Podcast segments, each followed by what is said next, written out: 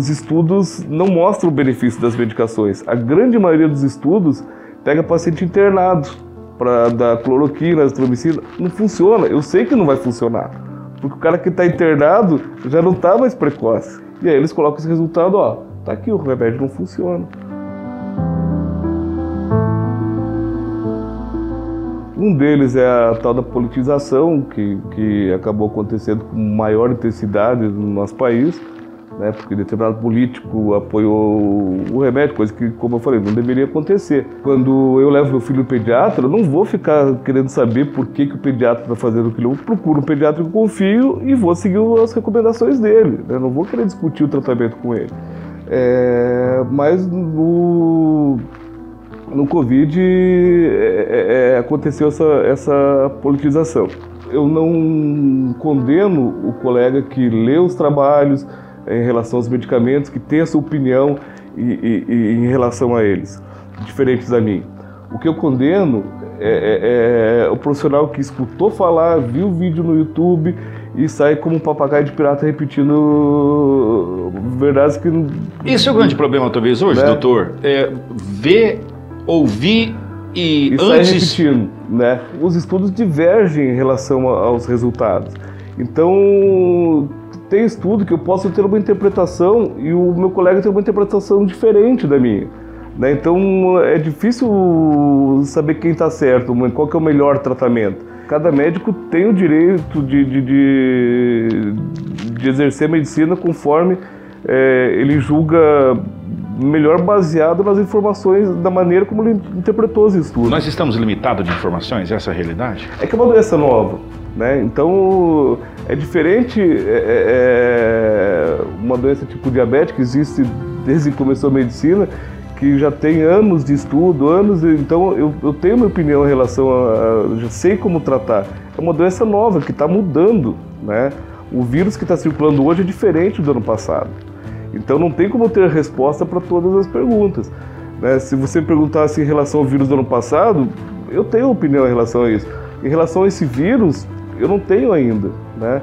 Tá diferente, né? Tá pegando pessoas mais jovens, tá pegando crianças que o vírus do ano passado não pegava, tá diferente. Então é, é, é complicado você uniformizar é, uma determinada conduta.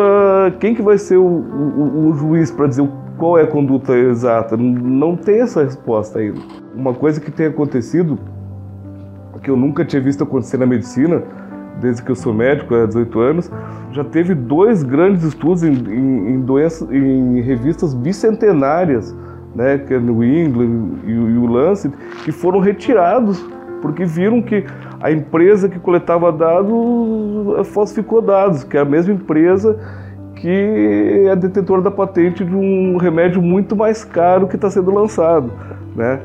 Então, é, a gente tem que analisar com muita crítica o, o, o, os trabalhos. Se você, às vezes, o trabalho fala uma determinada, dá uma informação, uma determinada informação, mas no resumo é, é, não espelha o, o, conteúdo total do, do, trabalho. Então, o camarada que lê o resumo e sai falando, está falando coisa sem ter certeza. Você pega um país como a Índia que tem seis vezes, né, tem um bilhão e, 200, e 300, 400 bilhões, então cinco a seis vezes a população do, do, do Brasil. Tu pega, eles têm uma percentagem muito menor que a nossa de vacinação, e tu pega a mortalidade de ontem, morreu 234 pacientes lá. Né? O que, que eles fazem? Tratamento precoce, o tratamento que não funciona. Né? É, é um país que tem uma aglomeração muito maior que a gente, e os resultados deles são muito melhores, baseado em quê? No, no tratamento precoce, né? O tratamento que está sendo é, criticado e, e, e, a maior parte, né, em torno de dois terços do, do, dos médicos não concordam com o tratamento, né? Mas para trazer para mais perto, pega municípios tipo Búzios, né, que começaram a administrar tratamento precoce para 90% do, dos pacientes que têm sintomas eles têm dois internados. Né? Tu pega Porto Feliz, que tem mortalidade de 0,13%, a menor mortalidade do país. O prefeito lá é médico, né, administra tratamento precoce. Tu pega Cascavel, que mudou totalmente a direção do tratamento, os números deles diminuíram muito. Para ficar mais perto ainda, Cláudia aqui do lado, né, eu falei, estava conversando com um paciente meu que é ligado à, à prefeitura, lá eles tratam todo mundo, né, ou a grande maioria. Desde o início da pandemia, eles têm 13 óbitos com o de ontem, né? Tá aqui do lado, né? Eles, tra eles tratam todo mundo, né? E a gente aqui não trata quase ninguém. Não por, por autopromoção nem nada, até longe disso.